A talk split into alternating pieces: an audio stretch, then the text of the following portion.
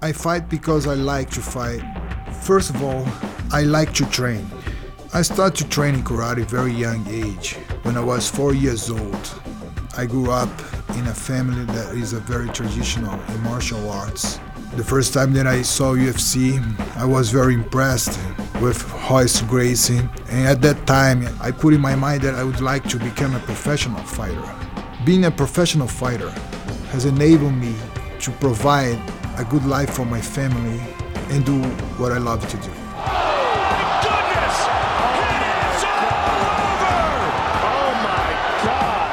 I'm very simple guy.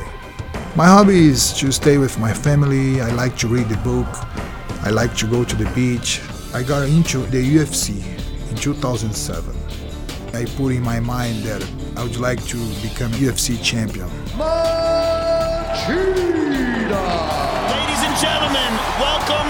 Machida era. When I fought for the belt against Rashad Evans was a very special moment for me because at that time I was undefeated in UFC.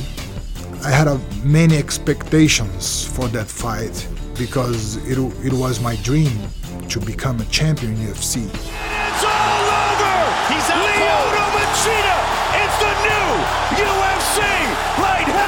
champion! When I had a UFC belt, I completed a chapter in my life. I'm driven to fight to reach my next goal. That moment it was time to move on.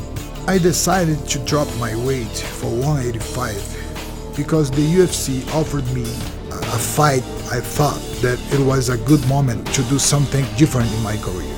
I feel faster, stronger for middleweight division. Another chapter in the legacy of the future Hall of Famer, Lyoto Machida. My favorite part being a UFC fighter, to see the results from all my hard work.